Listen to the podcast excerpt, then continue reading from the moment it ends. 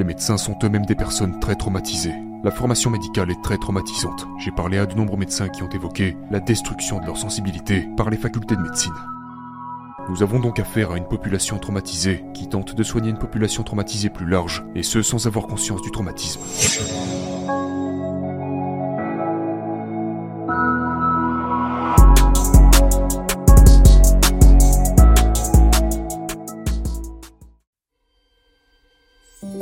L'ensemble de nos souffrances, que ce soit une dépendance, une maladie physique chronique, un dysfonctionnement, toutes ces choses sont liées à une blessure vécue dans l'enfance.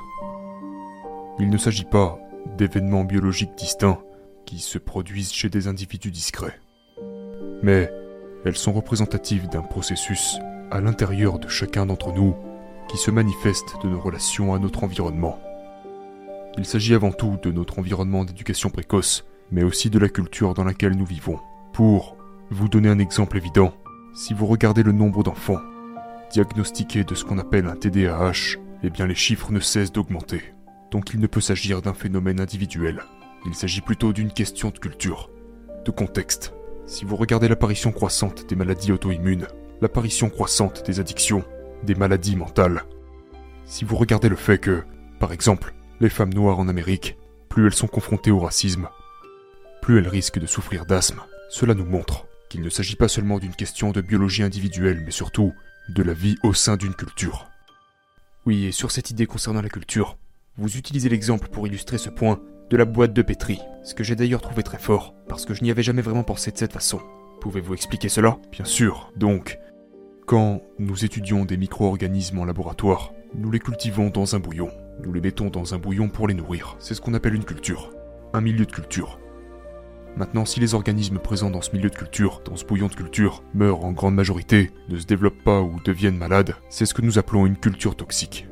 Je dis ça parce que, quand dans une société comme la nôtre, de plus en plus de gens tombent malades, deviennent dépendants, souffrent de troubles mentaux, se mutilent, que de plus en plus de gens meurent d'overdose, c'est aussi le signe d'une culture toxique.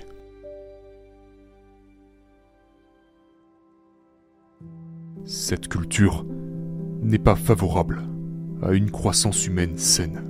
Lorsque vous parlez de culture toxique, nous devrions mentionner ce qu'il signifie, car peut-être que tout le monde ne le comprend pas dans le bon sens.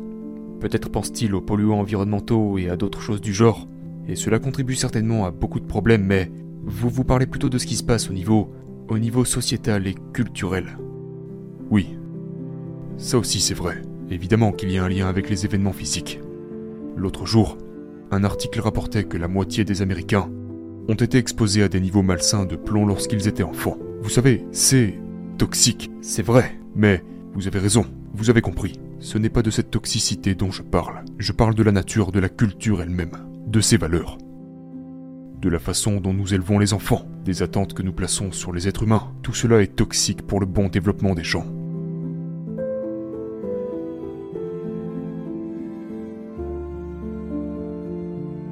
Disposons littéralement de dizaines de milliers d'études scientifiques qui indiquent à quel point les émotions et les environnements affectent la biologie des gens, notre système immunitaire, notre appareil hormonal, notre système nerveux, nos intestins, notre cœur, etc.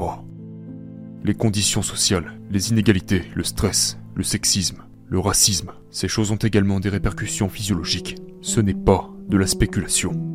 Ce que je reproche à la profession médicale, c'est que nous parlons sans cesse de pratiques fondées sur des preuves, mais que nous ne prenons pas en compte les nombreuses preuves qui sont déjà publiées, y compris dans les principales revues médicales. Et je ne parle pas de la perspicacité ou de l'idéologie ou de la spiritualité d'un côté et de la science de l'autre. Je parle de la science, qui a réellement prouvé les interconnexions. Le problème n'est donc pas d'ordre scientifique. Le problème est que nous ne mettons pas la science en pratique. L'étudiant en médecine moyen ne comprend pas. Par exemple, je parle des traumatismes dans ce livre. Et les traumatismes ont de nombreuses implications. Les traumatismes ont un lien direct avec les maladies auto-immunes, les cancers, les addictions et toutes les conditions de santé mentale possibles et imaginables. Mais pourtant, l'étudiant en médecine moyen ne reçoit pas un seul cours sur les traumatismes, ce qui est tout à fait incroyable. Mais c'est la vérité. Je parle en général. Il peut y avoir quelques exceptions, mais en général, ce n'est pas le cas. Deuxièmement, les médecins sont eux-mêmes des personnes très traumatisées. La formation médicale est très traumatisante. J'ai parlé à de nombreux médecins qui ont évoqué la destruction de leur sensibilité par les facultés de médecine. D'un point de vue biologique, les étudiants en médecine vieillissent plus vite que les autres personnes de leur âge, en raison du stress qu'ils subissent. Nous avons donc affaire à une population traumatisée qui tente de soigner une population traumatisée plus large, et ce sans avoir conscience du traumatisme. Pour la personne moyenne, lorsqu'elle pense au mot traumatisme, elle pense à des événements horribles comme la guerre, euh, comme les abus extrêmes, qu'ils soient physiques, sexuels, émotionnels. Il pense à des catastrophes, des gens qui meurent, etc. Vous savez, ces événements sont très traumatisants. Mais le traumatisme n'est pas l'événement lui-même. Le traumatisme est une blessure que l'on subit. Et on peut être blessé sans la présence d'événements catastrophiques. Ainsi, c'est ces traumatismes, les grands événements terribles que l'on remarque et qui nous arrivent, cela, nous pouvons les appeler les traumatismes avec un grand T. Mais vous pouvez également blesser une personne, non seulement en la blessant concrètement, mais aussi et à la même échelle, en oubliant de répondre à ses besoins. Et dans notre société actuelle, beaucoup d'enfants grandissent sans que leurs besoins humains essentiels ne soient satisfaits. C'est ce que j'appelle les petits traumatismes. C'est quand les gens ne vous font pas nécessairement du mal, mais c'est quand les bonnes choses qui devraient se produire ne se produisent pas. Donc nous pouvons blesser les gens en les frappant, mais nous pouvons aussi blesser les gens en oubliant de leur donner de l'eau, autrement dit en oubliant de répondre à leurs besoins. En ce sens, nous avons certains besoins émotionnels en tant qu'être humain, en tant qu'être humain civilisé, que cette société non seulement ne comble pas, mais qu'elle piétine très délibérément et de façon très chronique. Ainsi, beaucoup d'enfants sont traumatisés, non seulement parce qu'il leur arrive, mais aussi parce qu'il ne leur arrive pas et qui aurait dû leur arriver. La guérison d'un traumatisme consiste à apprendre à reconnaître et à faire face à ce qui nous a blessés.